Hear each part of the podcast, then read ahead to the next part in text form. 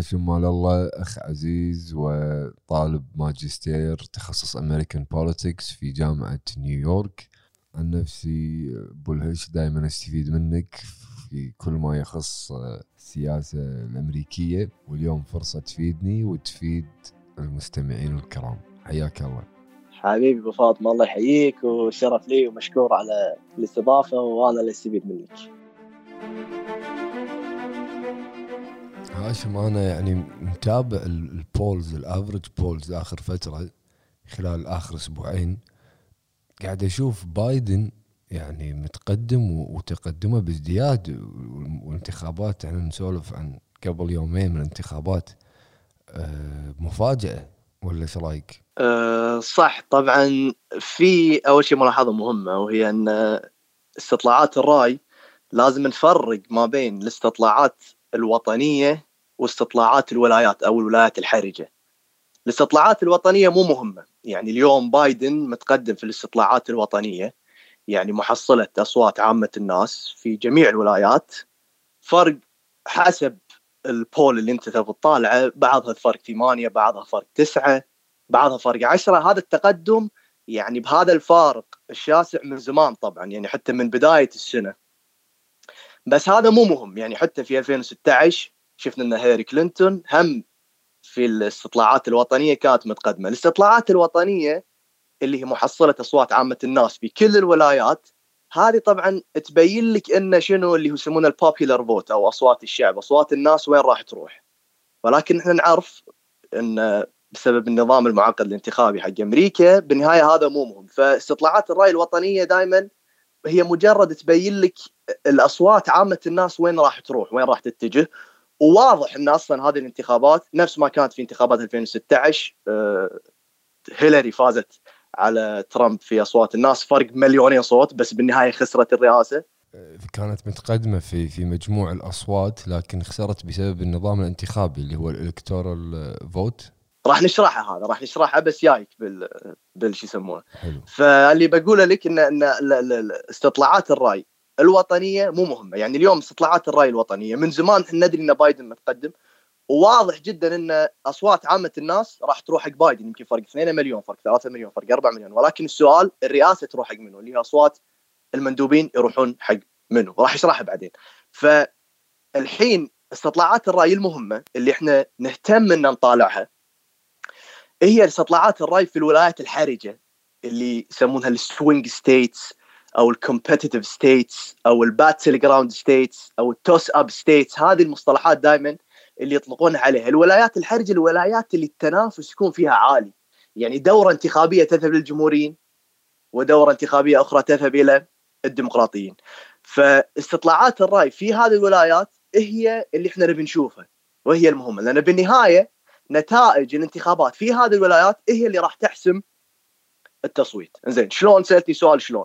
بشكل مختصر نوضح هذا النظام. طبعاً في نوعين من الأصوات، في أصوات عامة الناس وفي أصوات المندوبين. طبعا المؤسسين، الآباء المؤسسين حق أمريكا لما يو يناقشون الدستور، وضع الدستور الأمريكي، قالوا إن إحنا يعني موقع بأهمية ومكانة الرئيس الأمريكي. زين، إحنا ما نقدر نخلي المجتمع أو عامة الناس يختارون هذا الموقع الحساس. ليش؟ لأن الناس ما عندها قدرة ولا عندها اطلاع كافي يمكنها من أن تختار شخص أو تنتخب شخص بهذه الحساسية أو هذه الأهمية. فلذلك قالوا إحنا نسوي نظام، عملية فلترة. شلون يعني؟ إني نخلي الشعب أو الناس ينتخبون مجموعة يسمونهم المجمع الانتخابي أو المندوبين. زين، هذيل المندوبين الولايات تختارهم أو الحزب يختارهم. طبعا ما كان في حزب، لأن أول شيء أمريكا ما كان ما كان التوقع إنه يصير دولة حزبين. هذا بعدين صار، يعني بعد ما تطورت ال ال تطور النظام، وبالنهاية صار نظام حزبين. ولكن بالبداية ما كان ما كان نظام حزبين. فكانت الفكرة أن كل ولاية تختار عدد من المندوبين. هذين المندوبين شنو؟ يكونون عندهم يعني صيت وخبرة وباع في المجال السياسي، يكونون مفكرين، يكونون ناس فاهمين في مجالهم. زين، هذول هذيل الناس عندهم القدره انه يختارون شنو الرئيس الامريكي، ولكن الناس العاديه ما عندها القدره.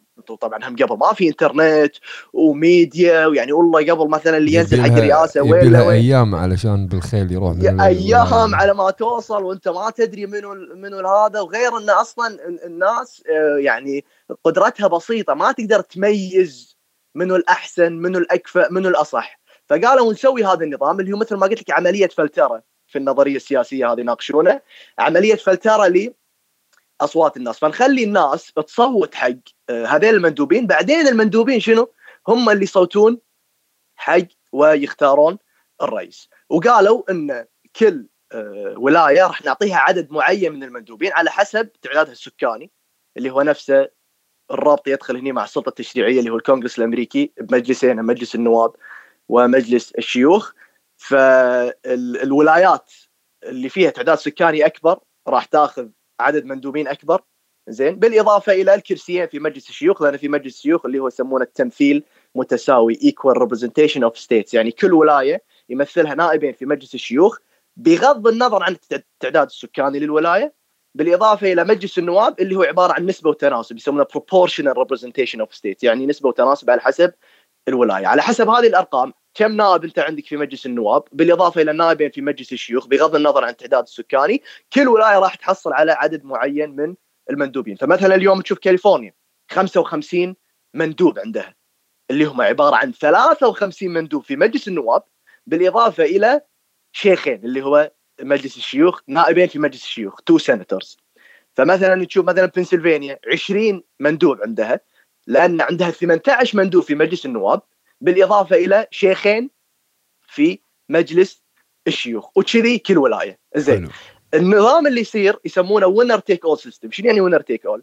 يعني في كل ولايه المرشح اليوم مثلا ما بين بايدن وترامب في بنسلفانيا، خلينا نقول المرشح اللي يحصل على اغلبيه اصوات عامه الناس لو فرق واحد بالمئة، زين، لو فرق واحد بالمئة اغلبيه اصوات عامه الناس. طبعا اغلبيه مو ماجوريتي بوبولاريتي، يعني مو لازم خمسين بالمئة زاد واحد، لو فرق واحد بالمئة بغض النظر عن اكثر من خمسين ولا مو اكثر من خمسين، لو صوت واحد، لو صوت واحد، لو فرق صوت واحد انت باصوات عامه الناس، اصوات المندوبين كلها مالت الولايه تروح حقك. فمثلا اذا بايدن اليوم مثلا في بنسلفانيا فاز ب عشرة مليون صوت مثلا، وترامب فاز ب تسعة مليون صوت، فال20 مندوب اللي قلنا حق بنسلفانيا كلهم راح يروحون حق منو؟ حق بايدن. هذا يفسر خسارة هيلاري رغم تقدمها في البوبولار فوت. ايوه، هذا هذا اللي صار مع هيلاري، لان في الولايات الحرجة، في الولايات الحرجة هي خسرت خسرت بنسلفانيا، خسرت ميشيغان، خسرت ويسكونسن، خسرت فلوريدا، خسرت اوهايو، خسرت نورث كارولينا. ففي هذه الولايات بالنهايه طبعا مثلا هني شنو هم المشكله عندنا؟ تسعة مليون هذيله في بنسلفانيا، تسعة مليون اللي قلنا صوتوا حق ترامب في بنسلفانيا، هذه اصواتهم كلها ما لها اي قيمه اصلا ولا تحدي. جميل. ليش؟ لان بالنهايه لان بالنهايه عشرين صوت اصوات المندوبين إيه هي اللي راح تحسم الانتخابات، والعشرين صوت بالنهايه راحوا وين؟ راحوا حق ترامب. طبعا اللي صار في ألفين وستة عشر، ليه ليش في ألفين وستة عشر استطلاعات الراي توقعت فوز هيلاري كلينتون؟ المشكله ان استطلاعات الراي، طبعا استطلاعات الراي الوطنيه اللي تكلمنا عنها اللي هي محصله اصوات عامه الناس كانت صحيحه، لان بالفعل هيلاري كلينتون فازت فرق مليونين صوت.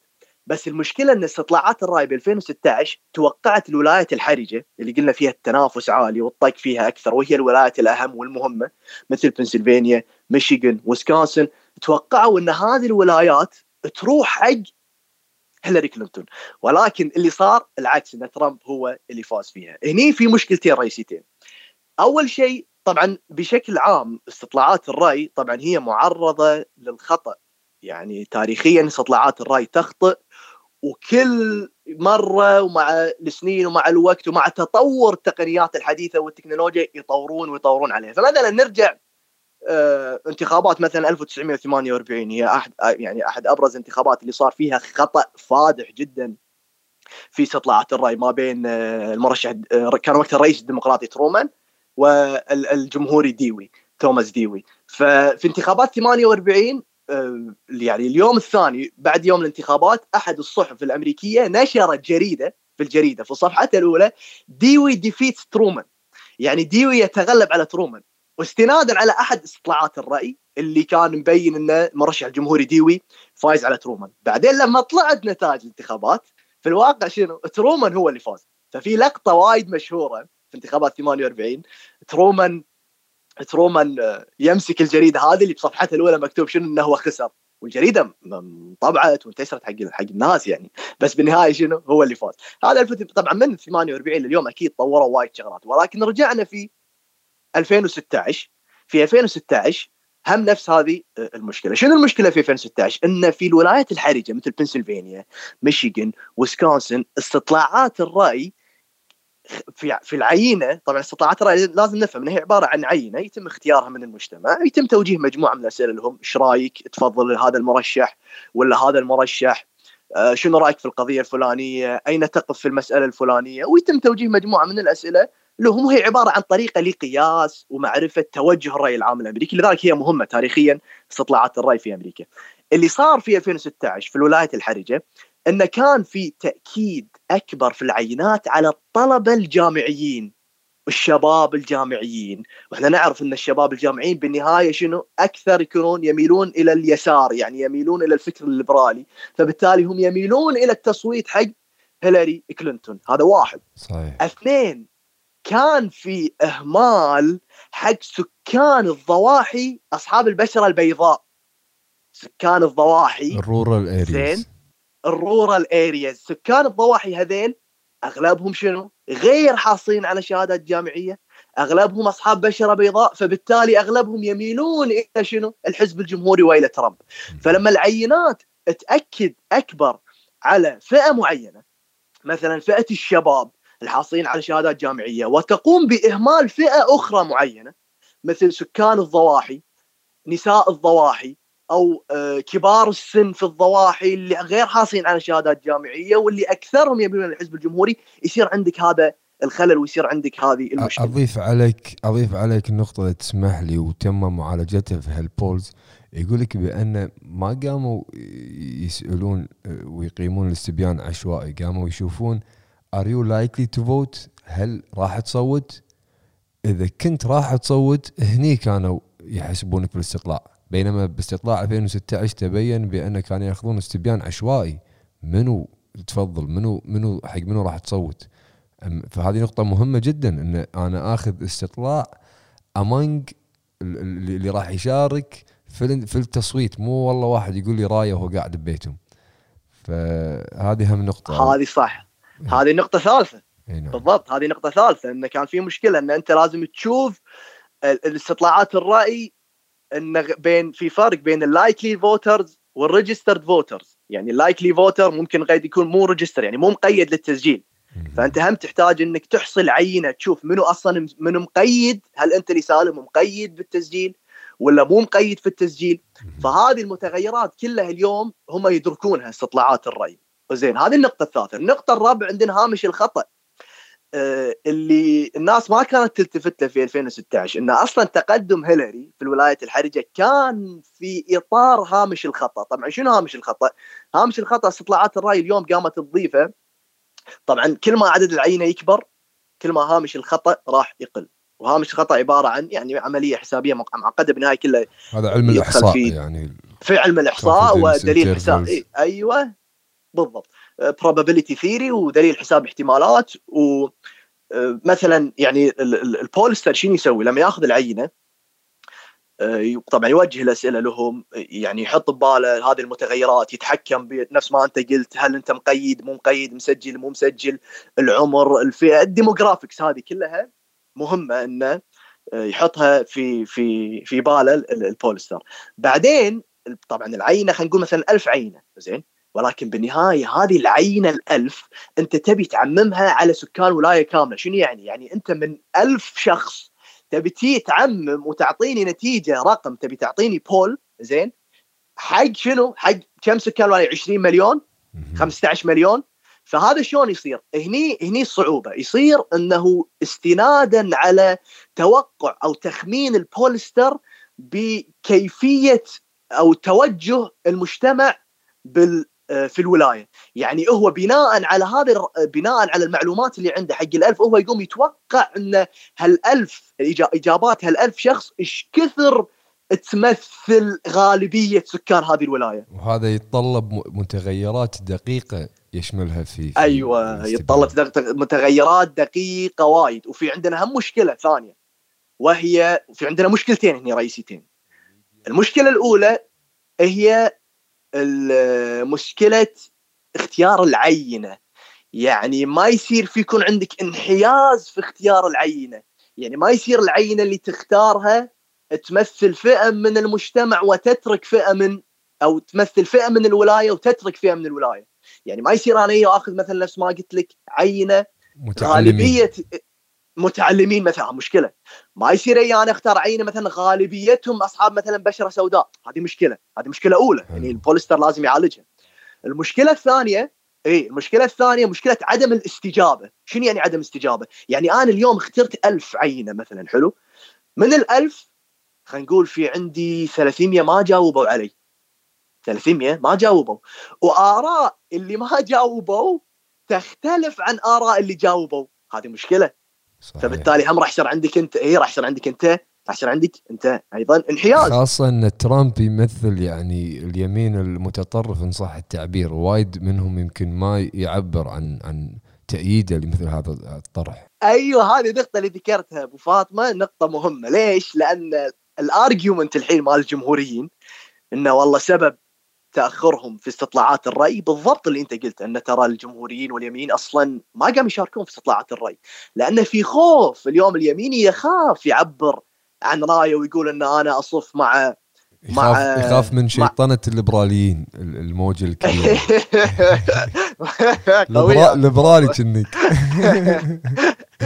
طبعا فعلا يعني انا متابعهم، يعني حم يعني اللي مسؤولين حملات ترامب الانتخابيه ومسؤولين عن استطلاعات الراي. طبعا حمله ترامب الانتخابيه يعني على فوكس نيوز من من من اشهر والى اليوم لما يطلعون ويتكلمون يقولون ان احنا استطلاعاتنا الداخليه تبين ان تبين لنا صوره افضل من الاستطلاعات اللي انتم قاموا تشوفونها بالش بالشارع وبالشركات اللي قام تقيم هذه الاستطلاعات. بس طبعا ما يكشفون، لان بالنهايه حمله انتخابيه استطلاعات الراي. حتى نست... حتى ننتقل لمحاور اخرى نغطيها. في في نقطه مهمه ترى حق استطلاعات الراي فاطمه اذا تبيها. هم...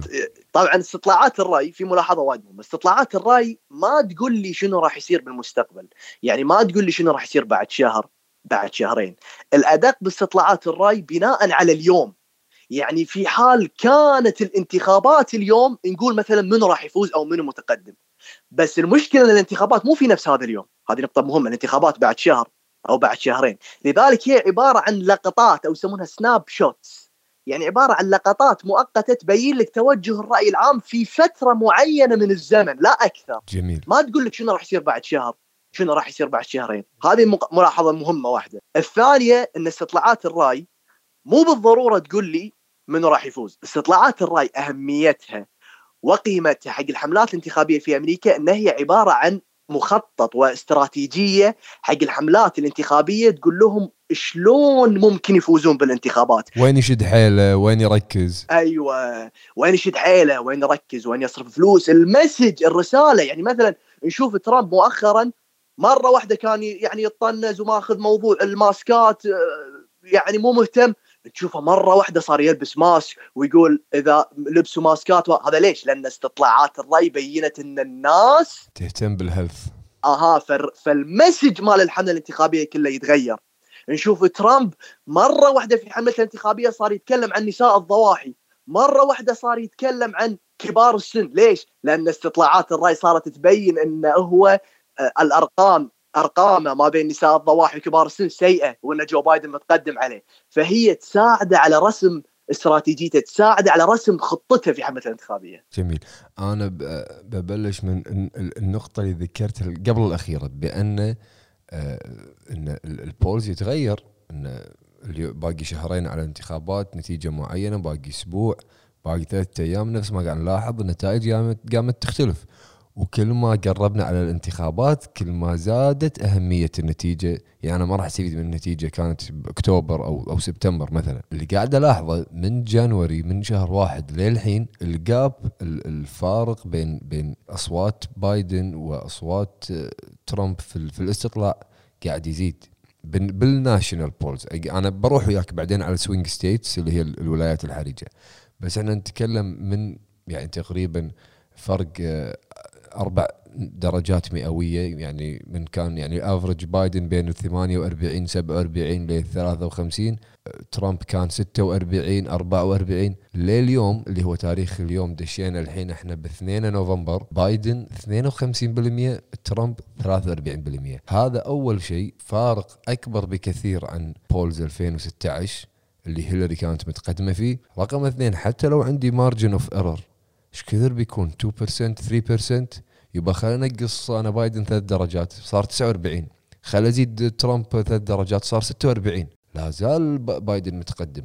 ومثل ما تفضلت ان المآخذ على استفتاء ألفين وستة عشر والبولز في ذاك الوقت تم تطويرها واخذها في عين الاعتبار وسد بعض الثغرات. يعني عندنا مثلا ببريطانيا بالبريكزيت بوشوا بي بي سي وغيرهم بوشوا بالبولز بس لأنه كان نسبة ضئيلة. انتخابات اللي بعدها البرلمانية هم في بريطانيا هم بوشوا قالوا الليبر آسف عفوا الحزب المحافظة راح ياخذ أغلبية كاسحة. صار عندنا كوليشن، صار عندنا حكومة إن صح التعبير يعني من أكثر من حزب. لكن الانتخابات الأخيرة شفنا لا والله بولز بي بي سي يعني يا بتها ريت. فيعني ممكن فعلا أن لا يمكن صدق والله هالمرة أوكي سلم منها ترامب ألفين وستة عشر، بس الحين الوضع يعني جدي بايدن دوينج ويل يعني على قولتهم. ومنها بأنتقل أنا الحين معاك إلى الولايات الحرجة إن صح التعبير. يعني أنا قدامي الحين وراح أحطها على الشاشة يسمحوا لي يعني اللي متابعينه من المنصات السمعية، بايدن متقدم في كل الولايات الحرجة ما عدا أيوا وعفوا وتكساس. أنا الحين بقول لك تحليلي وأبي رأيك فيه وتعقيب وإلابوريت على قولتهم. تم فضلك.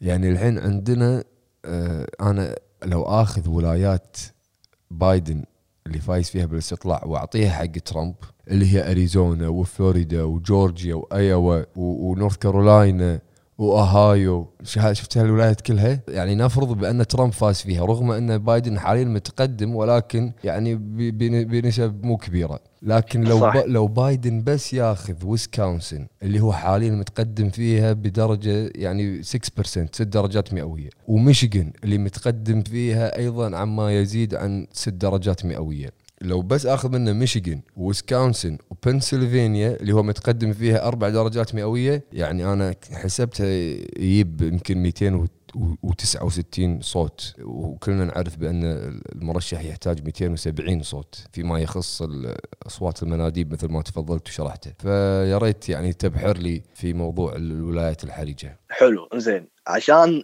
نلخص وضع السباق الحين في الولايات الحرجة نحط ببالنا هالجملة هذه. الوضع الحالي أن بايدن في الهجوم ترامب في الدفاع. شنو يعني؟ أن بايدن متقدم في غالبية الولايات الحرجة مثل ما أنت قلت، هذا واحد. اثنين، بايدن قام يسبب مشاكل حق ترامب في الولايات اللي هي أساساً ولايات تاريخياً حمراء، وفي الولايات اللي ترامب فاز فيها بسهولة في ألفين وستة عشر مثل تكساس مثل جورجيا مثل أيوة. أنت تتكلم عن تكساس، تكساس ولاية آخر رئيس ديمقراطي فاز فيها جيمي كارتر في السب... في ستة وسبعين، جورجيا آخر رئيس ديمقراطي فاز فيها كلينتون في اثنين وتسعين. هذه الولايات الحمراء الحين لما تصير ولايات كومبيتيتيف ولما تصير ولايات حرجة يعني تعرف أن ترامب في خطر، لأن هذه الولايات تاريخيا هي ولايات حمراء. فترامب هو اللي في الدفاع وبايدن هو اللي في الهجوم. واللي قلته تماما صح، أصلا بايدن كل اللي يحتاجه هو أنه يحافظ على الولايات اللي هيلاري فازت فيها في ألفين وستة عشر، بالإضافة بالضبط إلى ويسكونسن ميشيغان بنسلفانيا. ويسكونسن ميشيغان بنسلفانيا راح تصعد إلى مئتين وسبعين. ليش طبعا إحنا نقول ويسكونسن ميشيغان بنسلفانيا؟ طبعا طبعا هو شوف بالنهاية في كلها احتماليات. بشكل عام الاحتماليات أن بايدن يفوز أعلى بكثير من أن شنو من أن ترامب يفوز، حسب يعني إن شلون نوزع الخريطه ونعطي منها الولايه ونعطي منها الولايه. بالنسبه حق اريزونا بالنسبه حق اريزونا فلوريدا ونورث ونورث كارولينا بايدن متقدم، ولكن تقدم بايدن في اريزونا فلوريدا نورث كارولينا في اطار هامش الخطا. يعني في اريزونا متقدم فرق في اربع نقاط مع وجود هامش للخطا زائد ناقص ثلاث نقاط، فانت ما تدري هذه الثلاث نقاط من وين. هل هل الاحصائيات حددت هامش الخطا هذا؟ انا هم ودي اسالك هذا سؤال مهم، هل الدراسات تحدد هام مقدار هامش الخطا؟ هام طبعا هامش ولا احنا احنا قاعد نعطيها ماكسيمم، يعني هذا على على يعني اعلى تقدير. اي طبعا هامش الخطا قلت لك بنهايه تقديري، لان بالنهايه استطلاع الراي نفسه هو تق... هو بشكله احتمال وتقدير، ان البولستر هو ايش كثر يتوقع ان ان الاجابات اللي عنده تمثل شريحه المجتمع. بالنسبه حق هامش الخطا هو يعني رياضيا عباره عن الجذر التربيعي لعدد العينه. فمثلا اذا عندك عينه من عينه من ألف شخص، فالجذر التربيعي للألف هو يكون هامش الخطأ. فعملية حسابية معقدة، يعني في في دليل حساب الاحتمالات، وكل ما يقل عدد العينة كل ما هامش الخطأ يزيد. يعني مثلا إذا أنا عندي عينة مثلا اخترت مثلا بس مئتين واحد، فهال مئتين واحد نسبة وتناسب تمثيل آراء هال مئتين لعشرين مليون، أكيد نسبة الخطأ راح تكون عالية نسبة الخطأ راح تكون عالية. أما لما يكون عينة كبيرة عندي ألف ألفين، نسبة الخطأ راح تقل. ففي أريزونا فلوريدا نورث كارولينا تقدم بايدن في إطار هامش الخطأ. في جورجيا تكساس أيوا تقدم ترامب أيضا في إطار هامش الخطأ. وهذا ال ال الألارم على قولتهم، أن لما أنت في ولايات تاريخيا حمراء، في ولايات تاريخيا حمراء مثل تكساس مثل جورجيا مثل أيوا، يكون وضعك صعب فيها.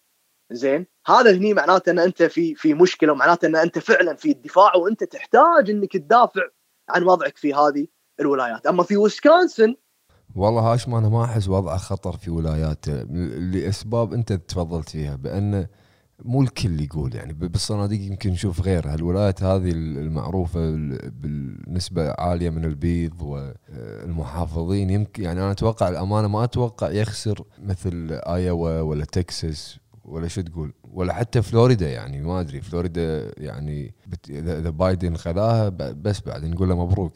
صح، فلوريدا خذاها نقول له مبروك. طبعا ها في ملاحظة مهمة أبو فاطمة، أن إحنا هذا كلامنا كله في حال صحة استطلاعات الرأي، هذه نقطة مهمة. نعم. يعني إحنا تحليلنا الحين بناء على أن في حال استطلاعات الرأي كانت صحيحة، وإحنا نعلم وفصلنا وتكلمنا عن شون وجود مشاكل في العينات احترمه. يعني هو بالنهاية هذا علم الإحصاء، إيه بالنهاية وارد صح، ولكن لا في نقطة مهمة وايد. طبعا هو تكساس الحين طبعا بالنهاية الجواب الجواب النهائي ترى صدق ما حد عارف، يعني يعني عملية صعبة أكيد. خصوصا ان الحين التيرن اوت وايد عالي. يعني انا الحين اكلمك اليوم اكثر من اثنين او اكثر من تسعين مليون امريكي صوت في التصويت المبكر، وهو عبارة عن ثلثين ما يعادل ثلثين من كافة معدل الاصوات في ألفين وستة عشر.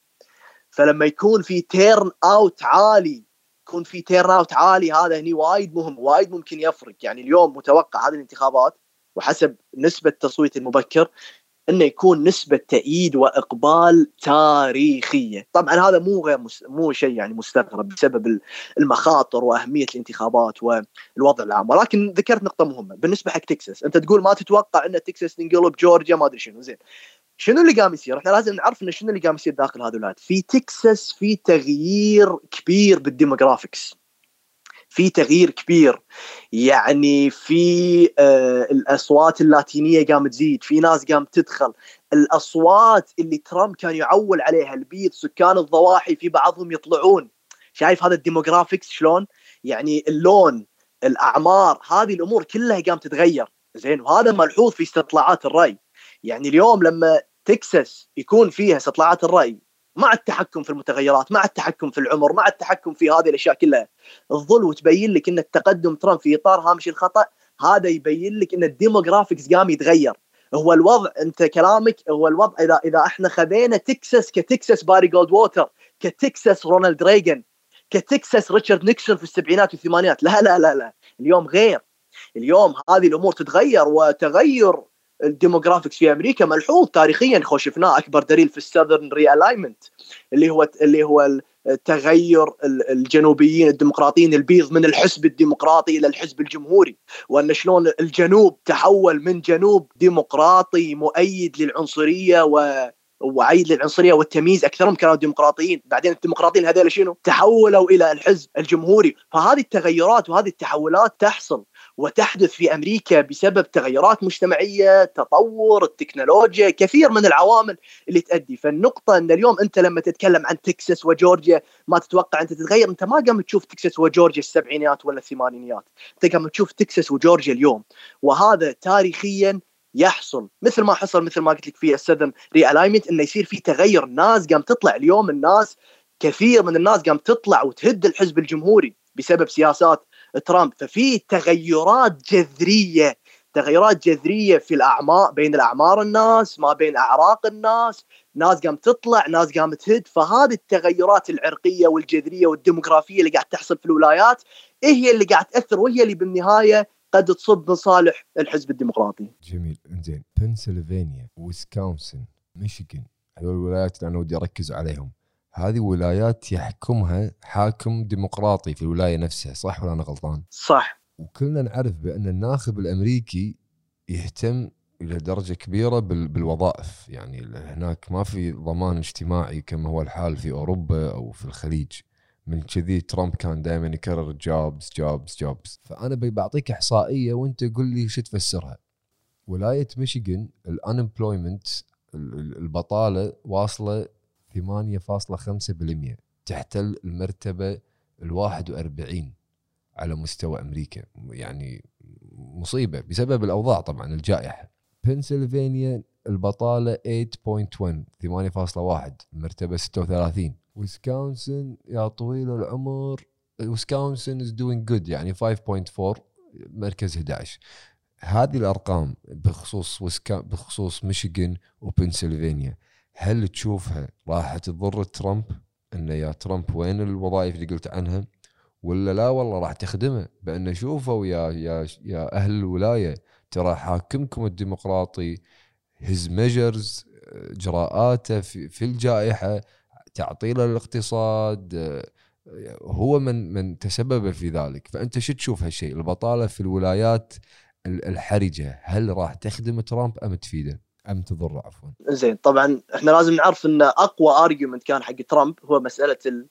الاقتصاد والقوة الاقتصادية والوظائف. والبطالة صحيح. والوظائف، أن أنا خلقت وظائف ما خلقت وظائف، ولكن يعني هذا مو مو مو دقيق مثل ما مثل ما يطرح ترامب. بالنهايه هو لما يطرح للاعلام بالنهايه يتحدث بما يسمى الحين مصطلحات سواء تسميها بروباغندا او الدارك ويسل بوليتكس، او هذه خلينا نقول خلينا نقول الكودات او المسجات اللي دائما المرشح يلاقي فيها طريقه للتواصل الدقيق مع مع قاعدته الانتخابيه، بحيث انه هو يدري شنو المسجات وشنو الرسائل اللي راح في في علم الكوميونيكيشن نسميه، يعني شنو المسجات اللي will resonate with the audience، يعني اللي راح يكون عندها صدى زين في عقول وفي اذهان البيز او القاعده الانتخابيه مالتك. فترامب يدرك، طبعا ترامب وقاعدته الانتخابيه في عندهم وسط مشترك اعلامي وهو فوكس فوكس نيوز، يعني ترامب اللي يقوله اللي يقوله بالاعلام بعد ساعتين ينحط في فوكس نيوز، واللي فوكس نيوز تقوله بعد ساعتين تلقى ترامب تقوله، وهذه هذه خلينا نقول الدائره اللي تدور ما بين ما بين الاعلام وما بين طريقه توصل ترامب للمعلومات. طبعا ترامب هو بسبب يعني اسلوبه وبسبب خلينا نقول مخالفته للاعراف الرئاسيه و والتاريخية، يعني هو مسيجاته يعني يحتاج يحتاج دائما المعلومات اللي يعطيها يحتاج على قولتهم فاكت تشيكينج، يعني وراء على طول، يعني يعني بطريقة دبلوماسية أنا أنا قام أقولها يعني. لا لا هو يعني واضح واضح بأن الرجال مو ماكو مصداقية. إيه يحتاج. أيوة بس أنا قاعد أعطيك هذه يعني أرقام حقيقية الحين بالأمبلويمنت. إيه أنا وياك. إيه إيه أنا وياك. ف فأنت ف فهو هو بالنسبة له زين، طبعا هو الحين في في كان نسبة نسبة بطالة يعني منخفضة جدا تاريخيا، منخفضة جدا لأصحاب البشرة السوداء بشكل عام، وحتى في في هذه الولايات الولايات الحرجة. ولكن في هناك الشارت أو المخطط للأنمبلويمنت يبين أصلا أن الأنمبلويمنت اللي هو البطالة كان في انخفاض من ألفين وعشرة، من أيام أوباما، من سياسات أوباما، من ما بعد الأزمة الاقتصادية في ألفين وسبعة وال2008 المنحدر كان إلى هبوط إلى هبوط. فأنت قاعد تقول بأن هذه جزء من دائرة the capitalist cycle يعني؟ أيوة، يسمونها الإيكونوميك سايكل، لأن هناك في دورة اقتصادية هي مو بالضرورة تتأثر ب خلينا نقول سياسات الرئيس المباشرة، مثل ما ندري الاقتصاد الأمريكي يعني وايد عوامل ووايد مؤثرات ومتغيرات، مو مجرد والله سياسات الرئيس الفلانية أو سياسات الرئيس الحالية. فنسبة البطالة كانت في انخفاض وانحدار من زمان. سياسات ترامب أيضا أكيد ما نقدر يعني نستثني منها، أنه هو بشكل أو بآخر أيضا ساعد على انخفاض نسبة البطالة. هو كان هذا يحسب له أنه نزل البطالة أكثر من ما هي كانت نازلة، وبأنه كسب ثقة المستهلكين بالاقتصاد، يعني ثقة عالية ترجمت في في الأسواق الأسواق الأسهم وغيرها. يعني بالنهاية ما نقدر ننكر اللي فعله في, في الاقتصاد. بالضبط، هذا وارد، ولكن كتحليل اقتصادي أيضا ينبغي نشوف النظر إلى العوامل التاريخية اللي صارت. هذا ما يعني إن إحنا ما نقول إن ترامب بشكل أو بآخر ساهم في تقوية وانخفاض نسبة نسبة البطالة. هذا كان طبعا أقوى شيء عند ترامب، هو هذا كان أكثر شيء يتفاخر فيه وأقوى شيء عنده، وكان هو ذاهب إلى الانتخاب قبل كورونا، كان ذاهب إلى الانتخابات يعني مسلح بهذا ال... بهذا الشيء. وبالنسبة يعني عامة الناس لما تشوف أن فعلا نسبة البطالة فعلا واصلة لأقل مستوى تاريخيا، طبعا عامة الناس ما يعني اللي خلينا نقول غير المتخصصة وغير مطلع في مسائل الاقتصاد ما راح يدرك أنه والله في دورة اقتصادية ونسبة البطالة والله نازلة من قبل ترامب، ما راح يفكر كذي، خصوصا أن خصوصا أن الإعلام أيضا ما يفصل في هذه بهذه الدقة. فهو كان هذا عنده أقوى شيء. لما يجي الكورونا هذا كله اعتفس، هذا كله اعتفس، يعني هو كان أقوى، أنت عندك أقوى مسج، أقوى أرجيومنت عندك قبل الانتخابات. فلذلك نشوف أصلا مسجات ترامب الأخيرة تغيرت بشكل كبير، يعني وين قبل أيامه الإيكانومي والإيكانومي والإيكانومي، طبعا هو لا زال يقول إيكانومي ولا زال يقول بطالة، مع أنه هو يدرك أن الأرقام الاقتصادية والبطالة مو في صالحة، ولكن لأنه يدري أن هذا اللي قاعدته تبي تسمع، ولأنه يدري أن هذا اللي راح يطلع قاعدته الانتخابية في يوم الانتخابات. بالنسبة حق الصراع اللي انت قلته، وقلت انه هو يلوم آه يلوم آه الجوفرنرز اي الجوفرنرز والحكام الديمقراطيين، ايوه، فهذه هذه حرب سياسية من زمان فطوم، سواء عن البطالة ولا عدم البطالة، من بدت الكورونا. وترامب نشوفه في يعني ما وقف في موضوع الاتهامات على الحكام الديمقراطيين، واضح العلاقة سيئة جدا، وفي خلاف طبعا للأعراف التاريخية اللي كنا نشوفها ما بين سواء علاقة الكونغرس بالرئاسة أو علاقة حكام الولايات بالرئاسة. ولكن هو يقوم هذا الشيء لأنه هو يدرك أن هذا الشيء هو اللي راح يطلع قاعدته الانتخابية الانتخابية اليوم الانتخابات، وهو اللي يحتاج. هو الحين مو مهم عنده الأرقام شنو تقول، هو يدري الأرقام مو في صالحة، ولكن هو يصر ويؤكد على موضوع البطالة، على الرغم من أن الأرقام سيئة وفي عجز ميزانية وفي ركود اقتصادي، بس هو يعيد ويكرر هذا الشيء ويقط اللوم. وطبعا هذه اللعبة أن أنت تبي تسوي ديستراكشن. ترامب استراتيجيته الديستراكشن معروف أنه دائما يبي يشتت، يبي يقط اللوم على غيره، ما يبي هو يلام. حلو. فهو كل ما يروح بنسلفانيا، كل ما يروح ميشيغان، طبعا اليوم طبعا ترامب في شكل اليوم أرقام قياسية، يعني خلال أربع أيام اللي طافوا تقريبا سبعة عشر رالي، أربع بمعدل ثلاث إلى أربع راليات باليوم في بنسلفانيا، في ميشيغان، في ويسكونسن، يعني شيء رهيب إنه قاعد يطلع قاعد يتكلم. ولكن بالنسبة حق بنسلفانيا، ميشيغان، ويسكونسن، أضيف في نقطة باعتقادي أهم من موضوع البطالة في هذه الولايات، وهو موضوع الفراكينج اللي هو الغاز الطبيعي، الغاز ما الغاز و النفط. يعني طبعا الفراكينج في جدل كبير، ان جو بايدن كذا مره يقول انا راح امنع اللي هو تنقيب النفط، ما تنقيب النفط، هذه المسائل بسبب شنو اللي قضايا المناخ، ما المناخ، التغير المناخي، البيئيه ما البيئيه، اي الاستدامه، دائما هو يقول هذا الشيء بالنهايه كسياسه يساريه ليبراليه. زين، ولكن لما كان يروح في ولايات بنسلفانيا وميشيغان وويسكونسن، ولايات بنسلفانيا وميشيغان وويسكونسن يعني عصب اقتصاده هو النفط والغاز الطبيعي والفراكينج، زين، ايوه، والمصانع. فلما هو كان جو بايدن يروح في هذه الولايات، زين، ويسالونه شنو راح تسوي، يقول لهم لا انا ما راح انا ما راح امنع، انا مع الفراكينج. ففي المناظره الرئاسيه الاخيره، هذه نقطه حتى سي إن إن ذكروا انه هذه النقطه في احتمالية كبيرة أن الضر أصلا جو بايدن في بنسلفانيا وميشيغان وويسكونسن أكثر من الأنبلويمنت. وهي أن في المناظرة الأخيرة لما ترامب سأله قال له قال له قال له وات أباوت فراكينج، زين. فتواهق طبعا بايدن قال انا ما انا ما قلت انا انا انا ولا مره قلت انا ولا مره قلت اني راح امنع الافراكي. كان يقول له كان يقول له كان يقول له شلون ولا مره قلت؟ كان يقول له يلا حط الفيديو، كان يقول له احط الفيديو. فعلا بعد ما خلصت المناظره على طول حمله ترامب الانتخابيه قال يعني في تناقض، ان بايدن لما كان يقول انا ما ابي، كان يقول انا راح امنعه لما يروح بالولايات الليبرال، لما يروح بنسلفانيا وميشيغان يقول انا ما راح امنعه، وبعدين بنهايه المناظره قال قال انا ضد هذا الشيء اللي ترامب قال له قال له اوه ريلي قال له قال له لسن بنسلفانيا لسن ميشيغان هيز جونا بان فراكينج. هذه فعلا ممكن ترى تضرها، هذه فعلا ممكن تضر اكثر من الامبلويمنت. إيه؟ الارقام ارقام البطاله راح تخدم ترامب ولا راح تضره؟ في الولايات الثلاثه اللي قلناهم وسك او عفوا الولايتين بنسلفانيا وميشيغان، اي او لا راح تخدم ترامب؟ ما تعرفش بايدن رجال ولا يعتمد على حسب على حسب حق بالنسبه حق قاعدته. انا جابك بالنسبه حق قاعدته ما اعتقد بشكل عام بشكل عام لا بالنسبه انفصل فيها. بالنسبه حق قاعدته الانتخابيه ما اعتقد راح تاثر. بالنسبه حق خلينا نقول السوينج فوترز اللي هم يعني قد يميلون هني او يميلون هني ممكن بالي كلها تاثير. انا بهذا اقصد السوينج فوترز اللي ما حددوا رايهم راح اعتقد ممكن اعتقد اعتقد ممكن ممكن انه يصوتون لترامب. تقصد؟ لا ممكن انه تضر ممكن انه تضر ترامب ممكن انه تضر ترامب، ولكن لا ننسى انه ايضا موضوع الفراكينج لان هذا ايضا يمكن يكون في صالح ترامب، فيوم الانتخابات راح راح يبين. طبعا في نقطه انت قلت ذكرتها مهمه ودي اعقب عليها بخصوص عجز الميزانيه.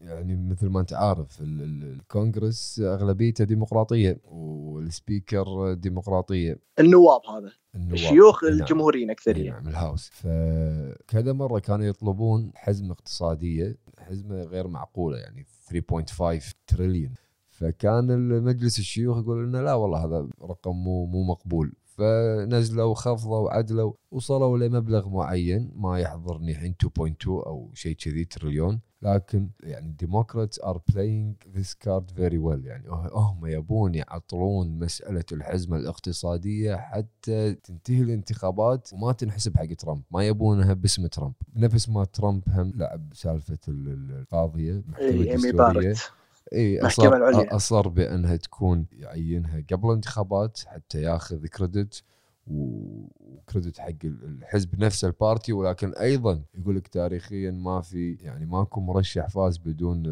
الصوت المسيحي الكاثوليكي، وهي كاثوليكية فالموضوع مر بسلاسة يعني عكس المتوقع، وتم اختيارها بكم جلسة ما ما أذكر أنا جلسة جلستين سريع كانت مستعجلة خلال تقريبا ثلاث أربع أسبوع واحد بس يعني خلصوا الجلسات.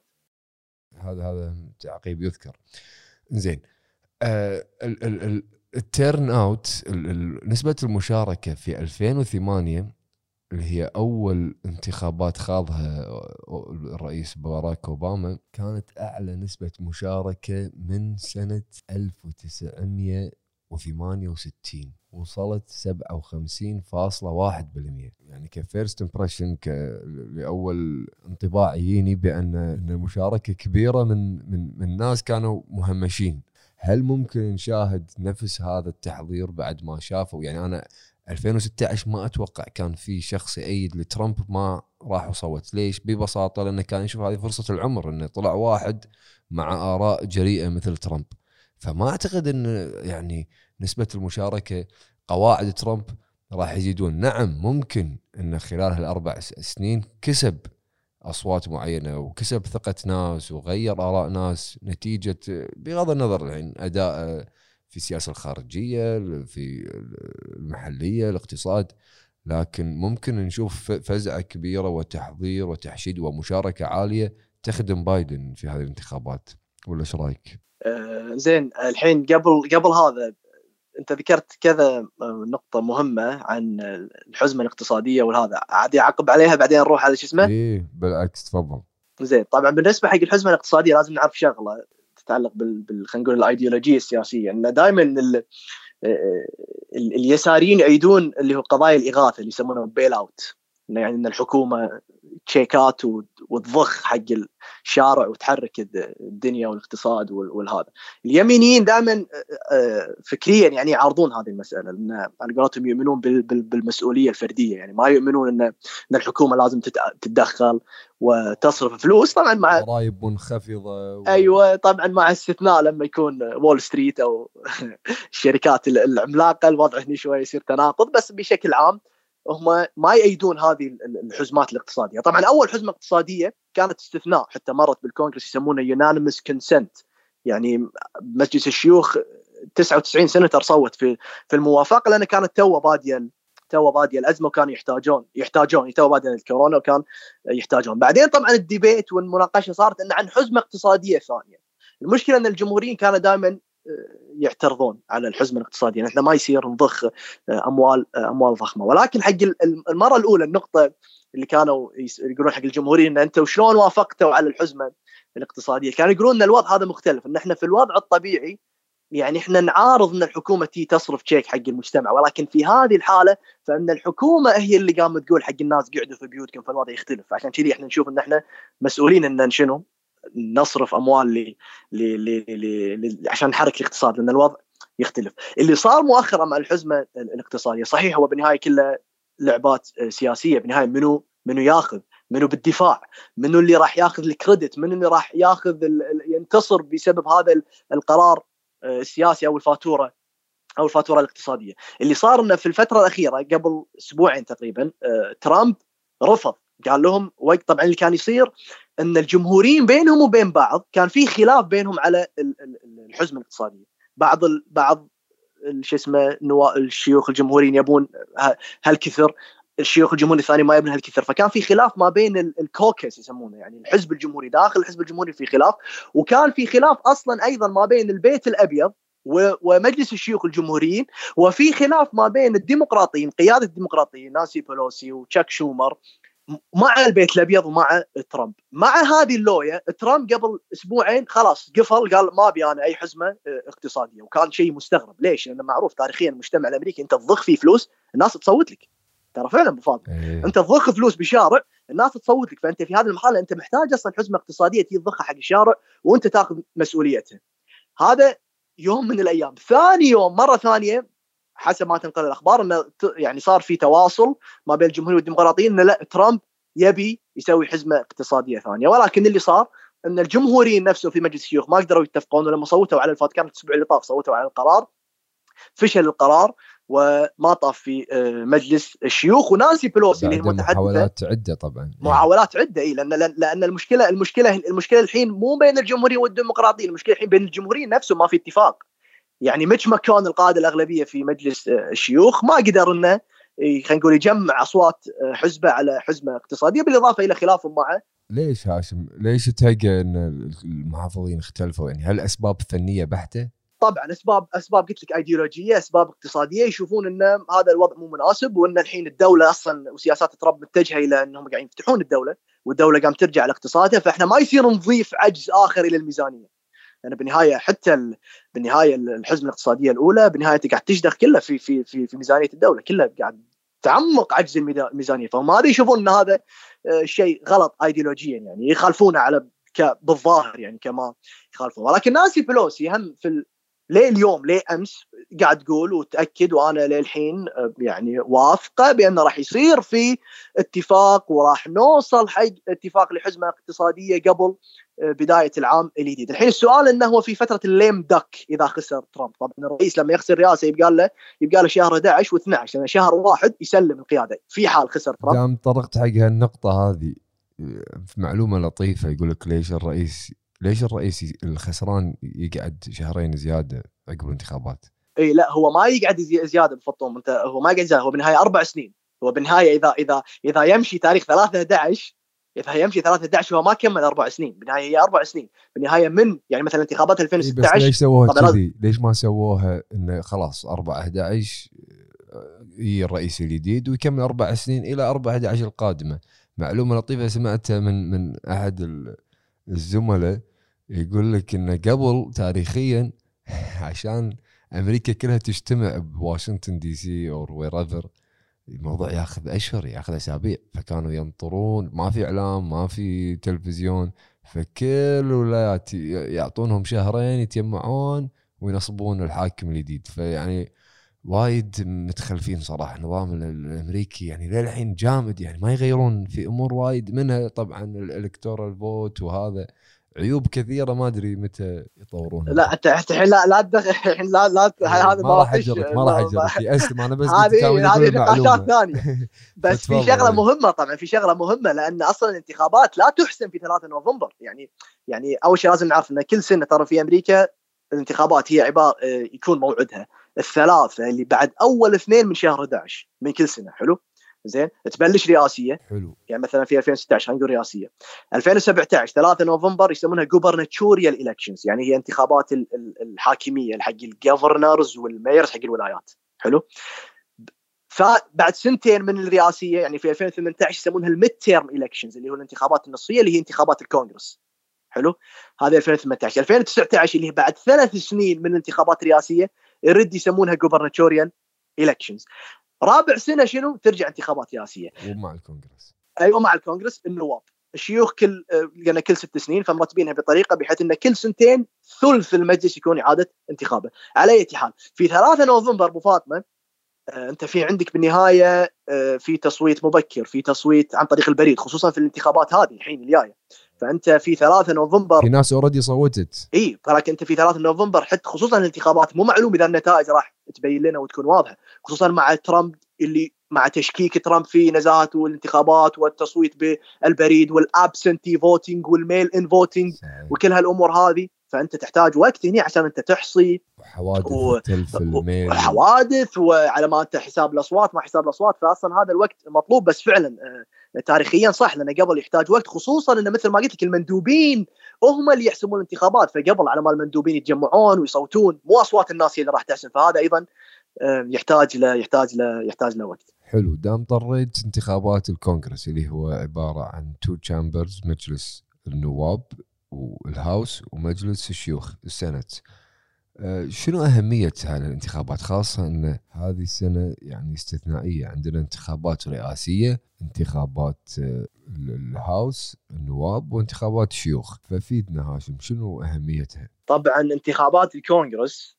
أهم من الانتخابات الرئاسية بأمريكا. عجيب. لأن طبعا إيه أهم بوايد أهم، لأن الرئيس بالنهاية إذا ما عنده دعم الكونغرس بالنهايه هو ما يقدر يشتغل ولا يقدر يشرع قوانين ولا يقدر يسوي شيء، طبعا بشكل اكثر في فيما يخص الامور الداخليه وبشكل اقل بما يخص الامور الخارجيه. الا ان الكونغرس طبعا مؤخرا قام يحاول يزيد خلينا نقول يشرع قوانين عشان يحد من صلاحيات الرئيس الخارجيه، خصوصا فيما يتعلق في القوى العسكريه والقوى الحربيه وما يسمى بالوار باورز ريزولوشن اللي الكونغرس مرراه في في الأربعة وسبعين عشان يحد من صلاحيات نيكسون، وقتها كان حرب فيتنام، عشان يحد من صلاحيات نيكسون العسكريه. شفنا هالشيء مؤخرا وايد صار، خصوصا ان ترامب كذا مرة يعني سوى عمليات ودخلات عسكرية في الشرق الأوسط تحديدا. ولكن بشكل عام انتخابات الكونغرس إذا أنت عندك مجلس النواب مثلا أغلبيته ديمقراطية زين، ومجلس الشيوخ أيضا مثلا على سبيل المثال أغلبيته ديمقراطية، والرئيس مثلا ترامب رئيس جمهوري، فأنت عندك ما يسمى حكومة منقسمة. تحت الحكومة المنقسمة بالإضافة إلى القطبية الحزبية العميقة اللي هو الانقسام الحزبي العميق اللي صاير اليوم، هذه ظاهرة جديدة في السياسة الأمريكية، وهو أن الأحزاب السياسية يعني الجمهوريين اليمينيين رايحين إلى أقصى اليمين أيديولوجيا، واليساريين إلى أقصى اليسار، فما في ما في يسمونه فوت أوف أوفرلاب، ما في ثقة، ما في تواصل، في مصطلح دائما يسمونه يسمونه ريتش أكروس دي آيل.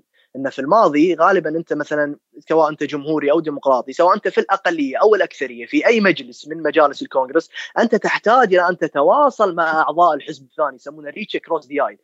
اليوم ما في شيء اسمه ريتش كروس دي آيل، اليوم ما في ثقة، في انعدام ثقة، ما في تواصل.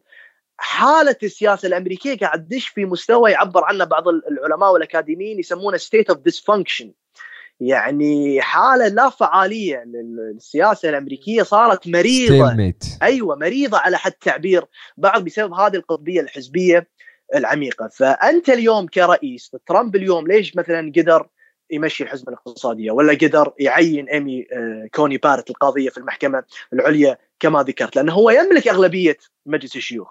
ولكن على الرغم من ذلك الحكومة أيضا تسمى حكومة منقسمة، لأن اليوم الجمهوريين أغلبية في الشيوخ وأقلية في النواب ويملكون الرئاسة.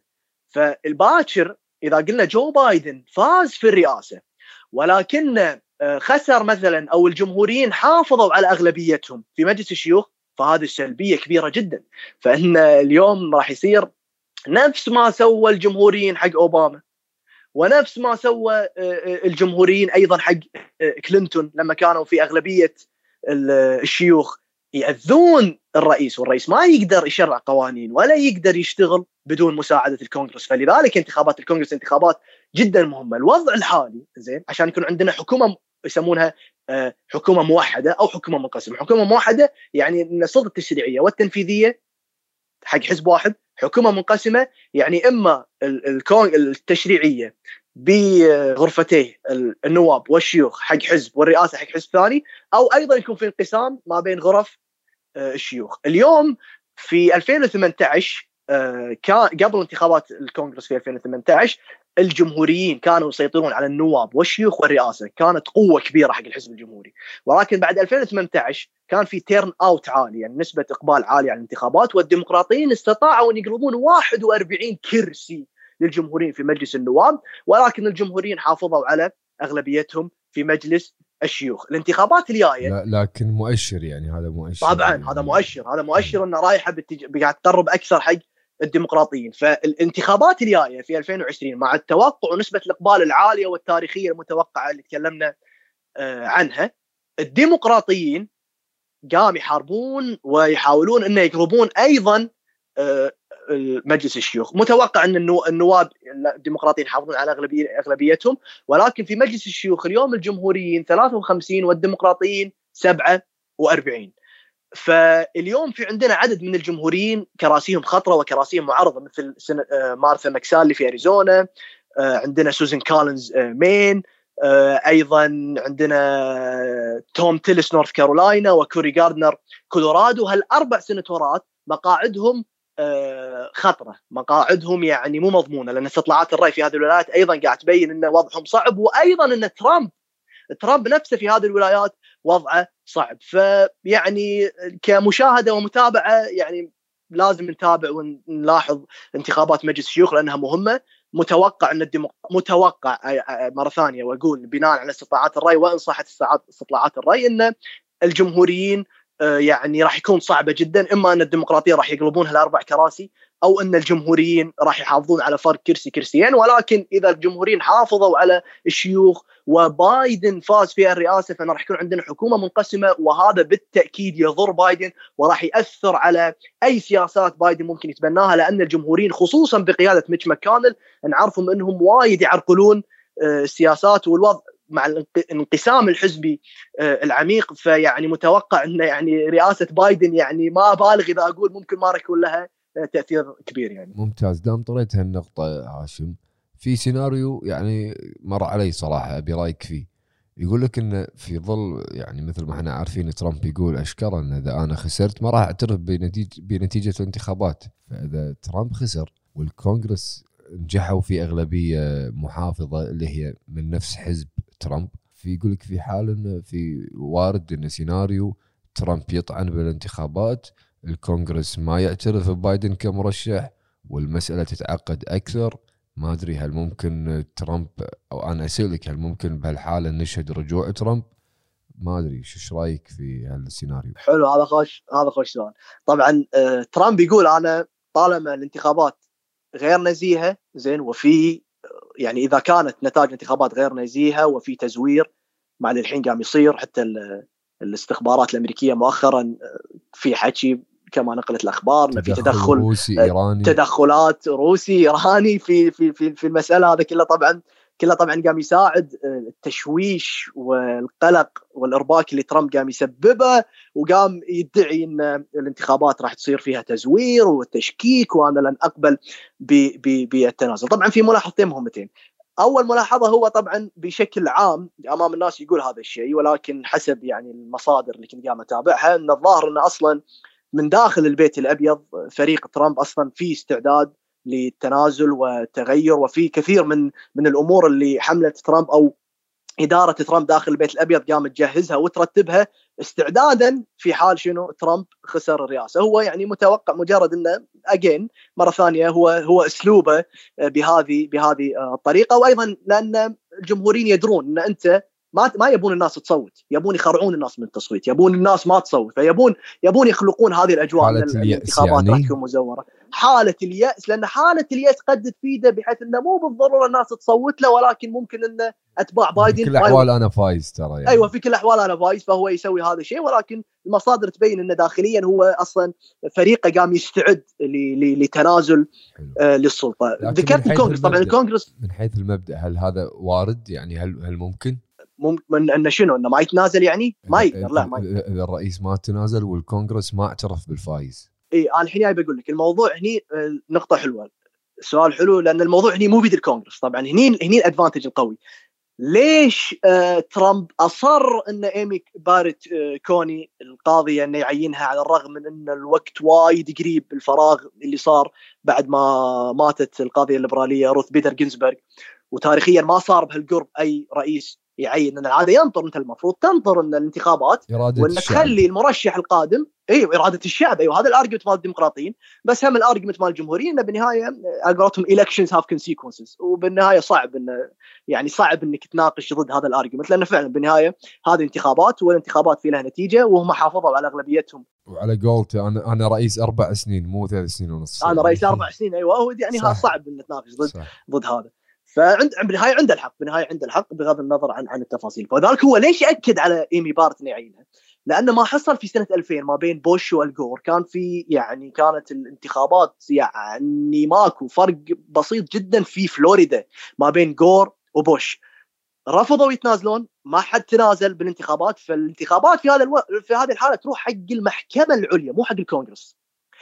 فالمحكمة العليا في ذاك الوقت الأغلبية القضاء ذاك الوقت كانوا محافظين، فقالوا إن الموضوع حق فلوريدا، نترك الموضوع حق الولاية، والولاية قالت إن خلاص إحنا ما راح نسوي اه شو يسمونه إعادة إعادة حساب، فعطوا الولاية حق عطوا الولاية حق بوش، على الرغم من إن نيويورك تايمز يعني نشرت بأنه لو صار في إعادة إحصاء كان في احتمالية كبيرة حسب استطلاعات الرأي اللي عندهم أن أصلاً الجور كان راح يفوز في فلوريدا. فمن كذي حكي ترامب حنج إنه يعين أيوة لأن لأن على ظل أيوة لأن في ظل الشكوك اللي قاعد يخلقها ترامب، وفي ظل متوقع أن الولاية الحرجة يكون في طق عالي وأرقام قريبة، فأي ولاية راح يكون فيها فرق خمسين مئتين ل خمسمائة ألف لا حتى مليون، ترامب مستحيل راح يتنازل، وكله راح يروح يترجع حق المحكمة العليا. وبالنهاية هو من عنده في المحكمة العليا عنده أغلبية محافظة، اليوم المحافظين ستة في المحكمة العليا لفقط ثلاثة ليبراليين، فهو الحين يملك الأغلبية في المحكمة العليا، فهو يملك أدفانتج كبير، فهو أصلا يتمنى أن يكون في فارق يعني فرق صغير في هذه الولايات الحرجة، عشان هو بالنهاية يروح حق المحكمة العليا ويقول المحكمة العليا، وبالنهاية المحكمة العليا اللي صالحة، فهناك احتمالية أكبر أن المحكمة العليا تحكم لصالح. إذن إذن هذا السيناريو وارد يعني، ليش نستبعده ونقول إنه بيت الأبيض؟ هذا وارد. أها فيعني الموضوع إيه بيطول يعني إذا ترامب خسر. إيه طبعا إذا الحين قاعد أقول لك هو يفرق حسب حسب الخسارة الفادحة يعني اكتساح لبايدن خم. أيوة يعني يعني يعني خلينا نفترض خلينا نفترض ترامب خسر فلوريدا وتكساس، خلاص مع السلامة حبيبي شايف. بس والله مثلا ترامب فاز تكساس، فاز فلوريدا، فاز فاز أريزونا، فاز نورث كارولينا، وخسر بفرق بسيط بميشيغان وبنسلفانيا مثلا. إيه لا هذا رسمي، رسميا راح يروح راح يروح حق المحكمة، ما راح يتنازل أصلا، خصوصا إن الحين الحين الحين اليوم الجمهوريين قام يقاتلون أصلا في في المحكمة على على الديدلاين، موعد تسليم الابسنتي بالوتس وموعد تسليم الميلين بالوت، ومتى يتسلمون ما متى يتسلمون. الديمقراطيين قاعد يربحون قضية في ولاية ويخسرون قضية في ولاية، ففي معركة كبيرة، الجمهوريين قاموا يقاتلون في المحاكم، ما يبون الناس تصوت، لأن يدون إذا الناس تصوت إذا صار في تيرن اوت عالي هذا ما راح يكون مصالحهم. فالجمهوريين بكل يعني قواهم قاموا يحاولون إنه يمنعون الناس من أن تروح تصوت، وهذا شيء طبعا يعني إشكالية كبيرة ديمقراطية، أن هذا لا يمكن أن يحصل في دولة تدعي الأعراف وال... والازدهار خلينا نقول الديمقراطي يعني.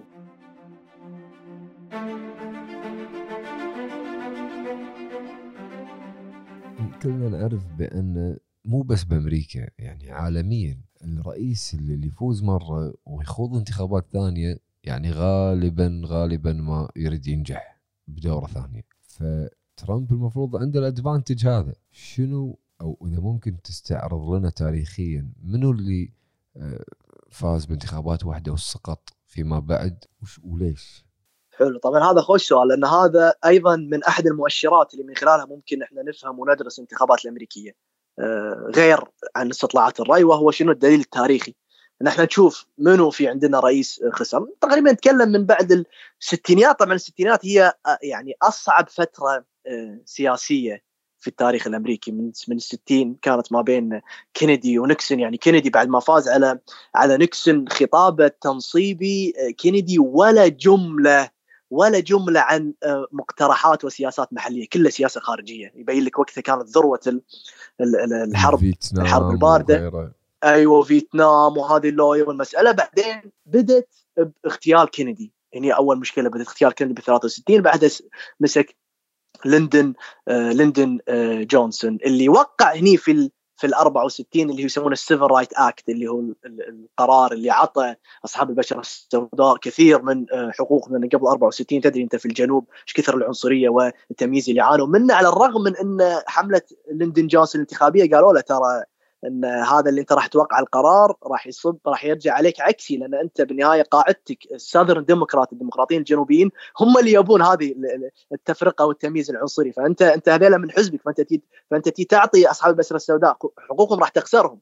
ولكن لندن جونسون على الرغم من هذا وقع، وفي ال أربعة وستين ضد باري جولد ووتر فاز وانتصر انتصار ساحق، بس الجنوب شنو كله راح تحول الى الجمهوريين، ومن وقتها اللي صار الجنوب صار انتقل الى الحزب الجمهوري. هذا لندن جونسون. بعدين طبعا لندن جونسون في ال... بعد ما بعد ما توتر احداث فيتنام احداث فيتنام هو رفض ترشيح الحزب قبل انتخابات ثمانية وستين، حتى عنده جملته الشهيره يقول I shall not seek and I will not accept the nomination of my party for another term as your president. مشهوره الجمله هذه، انه هو رفض، حزبه يبي ينزل قوي لندن جونسون، بس هو رفض انه ينزل بسبب انه توعد انه يهني حرب فيتنام وما قدر. بعدين هني يل كامباك، هذا يسمونه الجريتست، يعني انا اعتقد ان اعظم كامباك حق اي رجل سياسي بالعالم اللي هو ريتشارد نيكسون. لان نيكسون خسر في الستين، بعدين في اثنين وستين نزل في انتخابات حاكميه حق الجفرنر مال كاليفورنيا، ايضا خسر. فالناس توقعت ان ريتشارد نيكسون مع السلامه، ولكن في ثمانية وستين نيكسون رجع وفاز ضد هوبرت هامفري. قبلها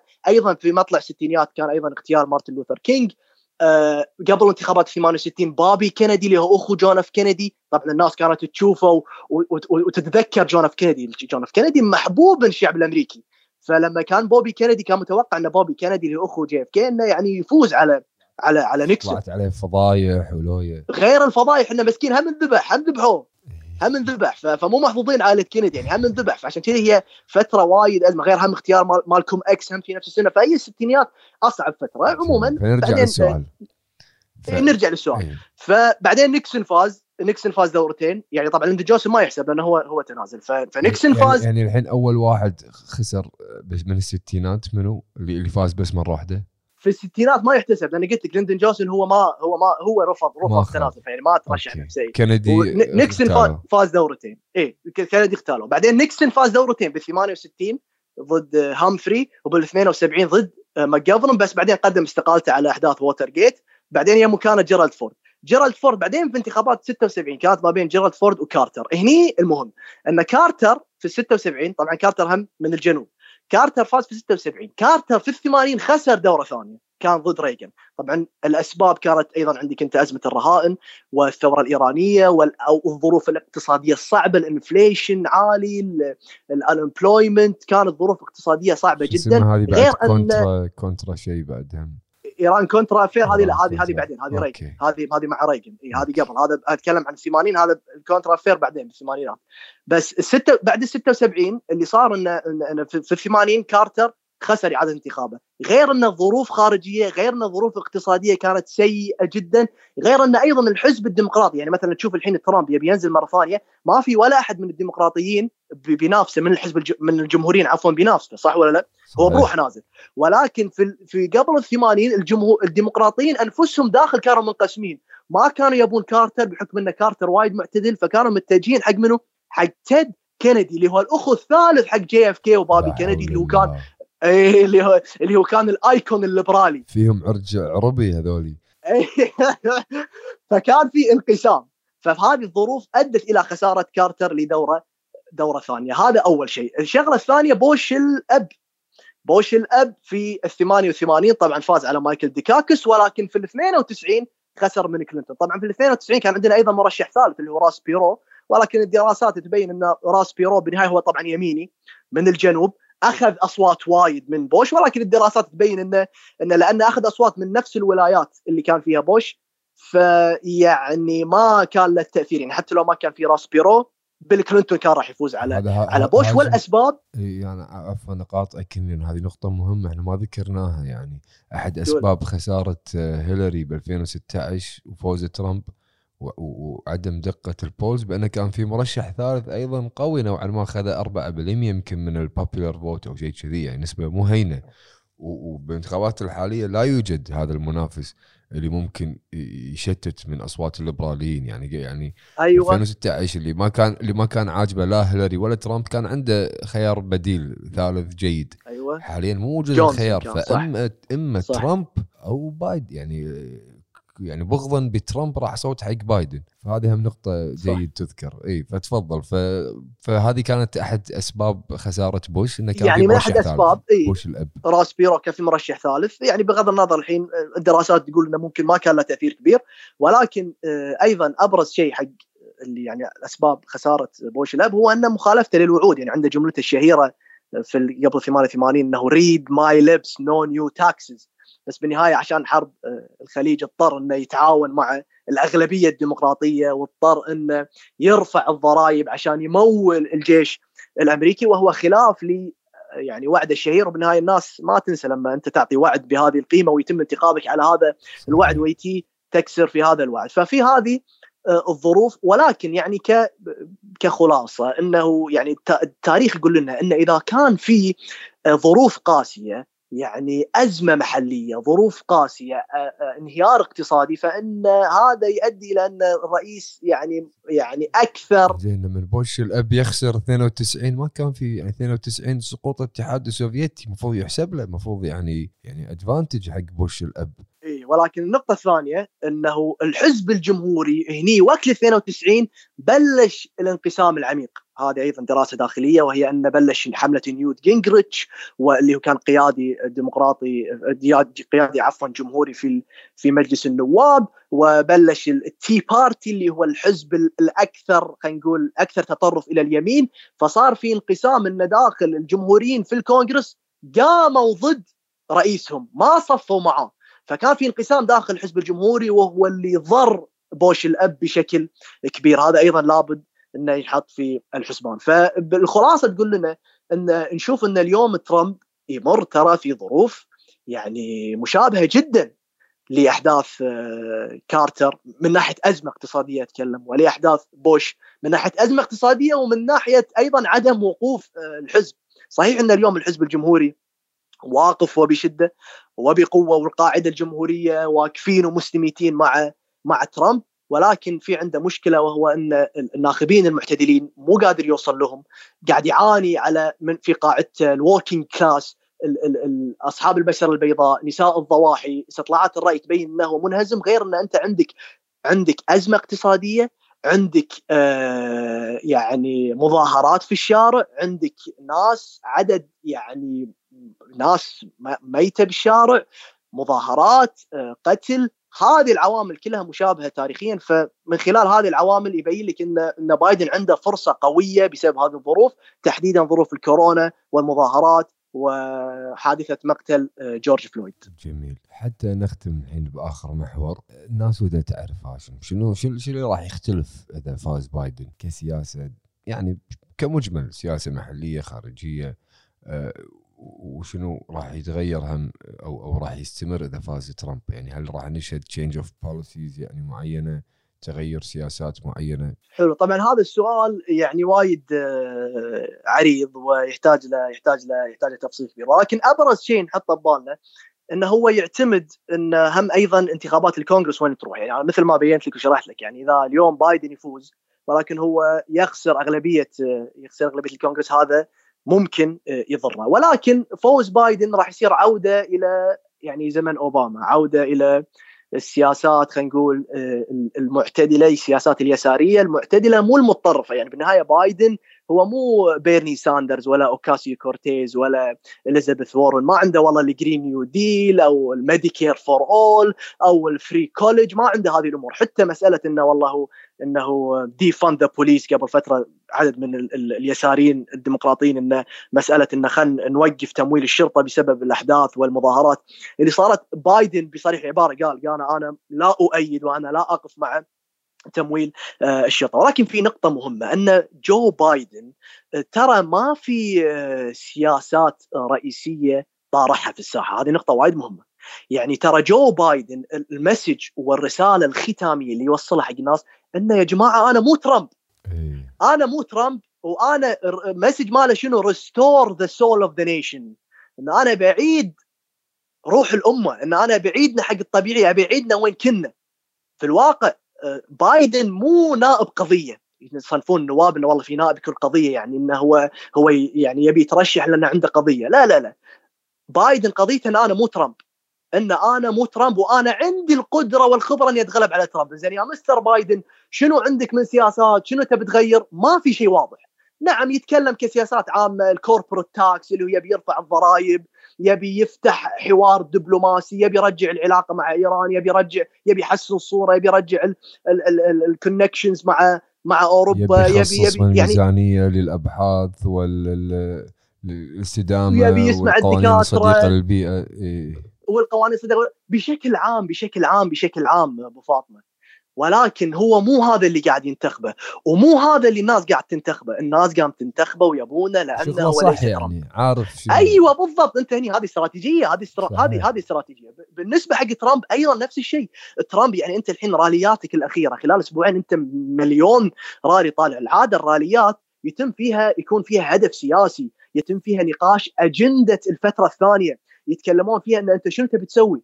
ترامب ما عنده غير انه قام يطق بايدن، غير انه قام يربط بايدن باليسار المتطرف. يعني هو ياكد انه يربط بايدن حق الفار ليفت، مع انه بايدن مو فار ليفت. طبعا بايدن اختار كامالا هاريس لانه وايد من اليساريين يشوفون انه هو انه يشوفون انه هو انه هو مو يساري بشكل كافي، انه هو ما راح ما راح ما راح يعني يقوم بهذه السياسات اليساريه اللي يبونها.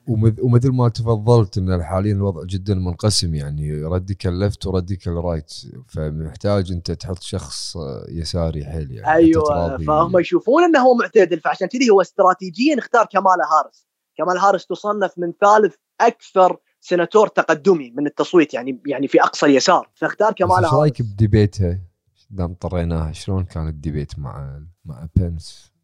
كامالا هاريس يعني كشخصيه قويه، كامالا معروفه انها كشخصيه قويه، خصوصا انها كانت هي وزيره العدل في في كاليفورنيا، وشخصيتها وايد قويه. يعني ذلك حتى متوقع في بعض التحليلات ان هي تكون هي تكون ديك تشيني اوف ذا وايت هاوس. ديك تشيني اللي هو كان نائب رئيس بوش الابن. طبعا بوش الابن ما كان عنده خبره في السياسه الخارجيه، مساله افغانستان ما افغانستان والعراق منو كان يديرها؟ مهندس حرب العراق. ايوه كله ديك تشيني. فمتوقع، وهم هذا شخصيا اتوقع ان ان فعلا السياسات الخارجيه وكثير من السياسات المحليه ان كامالا هاريس هي اللي راح تكون هي اللي راح تقود، خصوصا ان ان ان جو بايدن يعني هو اكثر اكثر اعتدالا. فترامب هذه رسالته انه يربط جو بايدن بال باليسار المتطرف، ويربط كامالا هاريس باليسار المتطرف، ويطقيني ويطقيني. اما انه هو يناقش يعني بحيث ان احنا ندري ان ترامب شنو بيسوي بالفتره الثانيه، هذا الشيء وايد صعب. كله عناوين هلاميه، عناوين عامة. الوضع أن الحين يبقى الجمهوريين قام رسالتهم أن إذا انتخبتوا الديمقراطيين فأن دولتكم راح تذهب إلى الجحيم وإلى اليسار المتطرف، وراح نصير نفس فنزويلا وكوبا وبندش إلى الاشتراكية. واليساريين أنه إذا أنتم انتخبتوا ترامب فإحنا راح ندش إلى أسوأ إلى أسوأ وأسوأ. ونقطة أخيرة أختم فيها وهو وضع إيه. الفاشية وهذا الموضوع. أهم شيء إنه وضع الكورونا أبو فاطمة، إن الحين مهما كان بايدن مهما كان يبي يصلح، مهما كان يبي يرجع بالعلاقات الدولية أو في السياسات المحلية، أنت عندك ظرف طارئ، ظرف يحكم عليك، ظرف يفرض عليك سياسات معينة.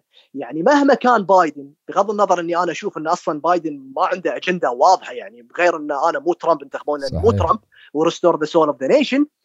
غير ان انت عندك ظرف طارئ. يعني ترامب بايدن الحين اذا مسك هو اول اولويه شنو؟ حتى استطلاعات الراي تبين شنو اولويه الناس الحين، الكورونا، الناس تبي تتعافى، تبي ترجع، تبي فاكسين. فهذا وضع الكورونا حاليا هو اللي راح يفرض السياسات القادمه حق امريكا، سواء بقياده ترامب او بقياده بايدن. حاليا احنا قاعد نشهد موجه ثانيه شرسه ادت يعني الى اجراءات متشدده في اوروبا، والناس يعني تقول انها قد تصل الى امريكا. اوريدي واصله الموجه الثانيه، وهذا اكيد يضر ترامب. أه بس لك شفت مقطع أه اوباما سمعته وهو يطنز على ترامب مثل اليوم. خلي شغله، خلي اشوف يطلع. انا شغلته بالتليفون. He's still worrying about his inauguration crowd being smaller than mine. Does he have nothing better to worry about? Did no one come to his birthday party when he was a kid? اوباما الحين ايه قاعد قاعد قاعد يسوي الكامبين تريل حق حق حق بايدن. هم هذه قوه تعطيه صح. حتى ساندرز شلون يدعمه بقوه و... إيه؟ كلهم كلهم متوحدين، الديمقراطيين متوحدين اكثر من الجمهوريين صحيح. اي لان فوز ترامب، انا يعني دائما اقول يعني بغض النظر نختلف نتفق مع اجنده فلان، يعني سواء اوباما آه، ترامب او بايدن، انا انا اتمنى سقوطه لسبب واحد وهو الاهم، بان فوز ترامب يعني اوريدي انت أول أوريدي يوم فاز ب ألفين وستة عشر يعني نكسة ثقافية. أكاد يعني الأكاديميين وايد قام يسولفون عنها، يعني the rise of the far right والpopulism ما أدري. فأنت لما يفوز مرة ثانية أنت قام تعزز هذا النوع هذا النوع من الممارسة، وأي ممارسة. إحنا ما نتكلم عن رئيس دولة لاتينية وأفريقية وآسيوية، رئيس دولة العظمى. اشكره يعني ريال عيني عينك يكذب ويضلل ويستغفل و... يعني عارف حق الشعب البسيط. بس آه انا ما ادري هذا الكلام يضرك انت بعد الاميجريشن هناك ولا اي لا يوارد الاميجريشن احنا موقفين هذا اوت اوف ذا ريكورد كله. هاشم مال الله شكرا جزيلا، يعني رغم ظروف الدراسه والبعد انا ما ادري الحين الساعه كم عندكم. انا عندي حاليا ثنتين إلا ربع الفير يوم الاثنين، ست إلا ربع إحنا ست إلا ربع المغرب يوم الاثنين المغرب. من نيويورك طالب في جامعة نيويورك، كل شكر لك وعلى إفادتك. ونبي أنا سألتك من قبل ما جاوبتني وراح أرد أسألك الحين، توقعك بايدن ولا ترامب؟ الكاميرا قايلك لا تسأل السؤال يا أبو فاطمة، ما يصير تسأل السؤال هذا. زين ان شاء الله يعني يوم يوم الثلاثاء يوم الثلاثاء يبين. ترى ما باقي شيء، باقي يومين. ليش تستاهل فاطمه؟ باقي يومين، انت ليش تستاهل؟ نطر يومين وشوف. عطني اسم وقول لي قول لي هذه اوكي. عطني نسب مئويه انه والله زين. انا انا اذا صح انت تميل لبايدن، فقول لي ايش كثر بالمئه ان بايدن راح يفوز. انا اقول لك اذا صحت استطلاعات الراي والتحليلات والدليل خلينا نقول التاريخي، فان الرئاسه تميل اقرب حق بايدن. بس ترامب يح... ايه بس كلنا نعرف استطلاعات بايدن اقرب. ترامب يحتاج بفضل ترامب يحتاج يعني على قولتهم يسمونه ماسيف تيرن اوت، يعني يحتاج نسبه اقبال خرافيه. هذه اللي ما حد يدري، ممكن تصير ممكن ما تصير. اذا صار في نسبه اقبال خرافيه فراح ينافس، اذا ما صار في نسبه اقبال خرافيه يعني تميل الى بايدن اكثر. بايدن اقول لك اكثر من كذي. انا الصراحه عيني على ويسكونسن ميشيغان وبنسلفانيا بس. لا اكيد هذول ما لازم تتابعهم صح. اي هذول اللي تتابعهم، هذول تتفق ان هذول الثلاثه بالذات، لانهم يقولوا لك في إحدى عشرة ولايه، في سبع تسع ولايات. انا اشوف هذول الثلاثه هم اللي راح يحسمون هالانتخابات بهالظروف حسب البولز اللي قدامنا صح. لان لان هم شوف يعني مع ان هالولايات ترى اقرب اكثر لبايدن يعني حسب استطلاعات الراي، لان الفرق بهالولايات حق بايدن صحيح. مو في اطار هامش الخطا، اكبر من اطار هامش الخطا بالضبط. وهذه ولايات فاز فيها ترامب بفرق بسيط، فيعني حقيقه راح يكون انترستنج الواحد يتابعهم يوم الانتخابات. ومثل ما انت قلت انه اذا فاز في الثلاث ولايات خلاص مع ها مع شرط مع محافظته على الولايات اللي هيلاري فازت فيها. هذه مستحيل يفوز. زاد هالثلاث و... زاد هالثلاث ولايات اموره بالسليم. حقيقه اذا خسر ولايه واحده من الو... من الولايات اللي فازت فيها هيلاري، هذا لازم يحترق يعني. يعني ما يصير فشل هذا يعني من... يعني فشل ذريع. فكل الشكر لك مره ثانيه، وربي يوفقك وان شاء الله راجع بكريسماس. والله الوضع ما أدري، ماكو فيزا، فيزا منتهية، فما أدري. لا خليك يا معود، ما يصير فيك اللي صار فيني، خليك. الله يوفقك حبيبي. حبيبي فاطمة يعطيك العافية ومشكور، والله استانست بالحديث معك، دائما أتعلم منك، ويعطيكم العافية على البودكاست الطيب، متابعينكم ومشكور وايد مشكور، وإن شاء الله يكون في فائدة حق المشاهدين. أكيد إن شاء الله، مشكور مشكور عشان.